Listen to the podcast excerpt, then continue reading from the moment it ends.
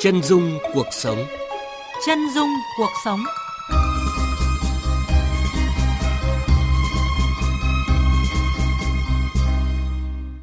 Thưa quý vị và các bạn, chia lửa với thành phố Hồ Chí Minh và các tỉnh thành phố phía Nam trong cuộc chiến khốc liệt với COVID-19, hàng chục nghìn y bác sĩ và sinh viên y khoa ở khắp nơi trên cả nước đã lên đường vào vùng tâm dịch làm nhiệm vụ lấy mẫu xét nghiệm, tiêm chủng vaccine và tham gia cứu chữa bệnh nhân mắc COVID-19.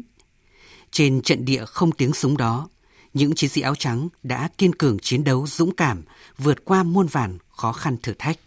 Tổ quốc cần thì bọn em sẽ lên đường chia sẻ thêm thứ nhất là với ờ, người bệnh, thứ hai là với đồng nghiệp của mình. Đây là một chiến trường khốc liệt, không tiếng súng, 8 giờ đồng hồ trong bộ đồ bảo hộ cấp 3, không có nước uống, không đi vệ sinh. Lời thề mà chúng tôi đã được học và chúng tôi đã cố gắng hết sức dành 2 đến 3 cuộc sống.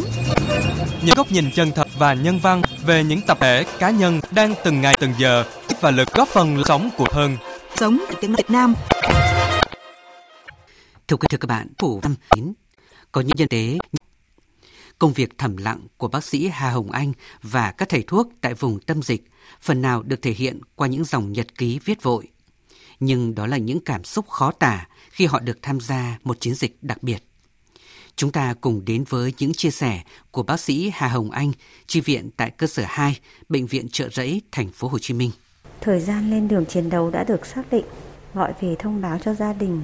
Tôi biết dù bố mẹ rất lo lắng cho mình, nhưng xen vào đó là sự tự hào về cả sứ mệnh của tôi nữa.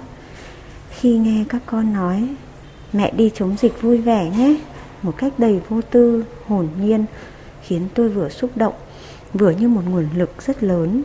Tôi tự nhủ, đây sẽ là câu chuyện đáng giá nhất mình có thể kể và truyền động lực cho các con. Lên đường ngày 24 tháng 8, bác sĩ Hà Hồng Anh là một trong 65 người thuộc đoàn nhân viên y tế số 2 trong số 3 đoàn y bác sĩ của Viện Huyết học Truyền máu Trung ương vào chi viện cho công tác phòng chống dịch tại thành phố Hồ Chí Minh.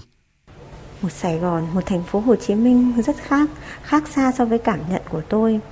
Khi đặt chân xuống sân bay và trên đường di chuyển về khách sạn, tôi thầm nghĩ, ồ, đây có phải là Sài Gòn không ngủ mà mình từng biết đến à? Đường phố thưa thớt người, vắng vẻ, im ắng, khiến tôi bắt đầu cảm nhận thấy sự căng thẳng của cuộc chiến đặc biệt này.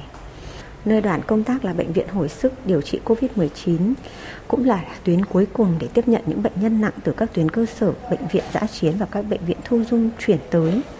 Và những ngày khói lửa tại mặt trận tuyến cuối đã mang đến quá nhiều thử thách cho bác sĩ Hà Hồng Anh và các đồng nghiệp trong quá trình điều trị cho bệnh nhân COVID-19.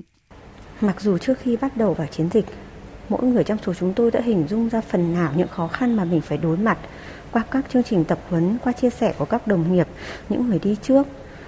Nhưng những cái trải nghiệm thực tế tại mặt trận tuyến cuối này khiến cho tôi cảm nhận mọi thứ vượt xa hình dung trong tưởng tượng trước đó rất nhiều. Thật sự không quá khi để nói rằng liệt không tiếng súng.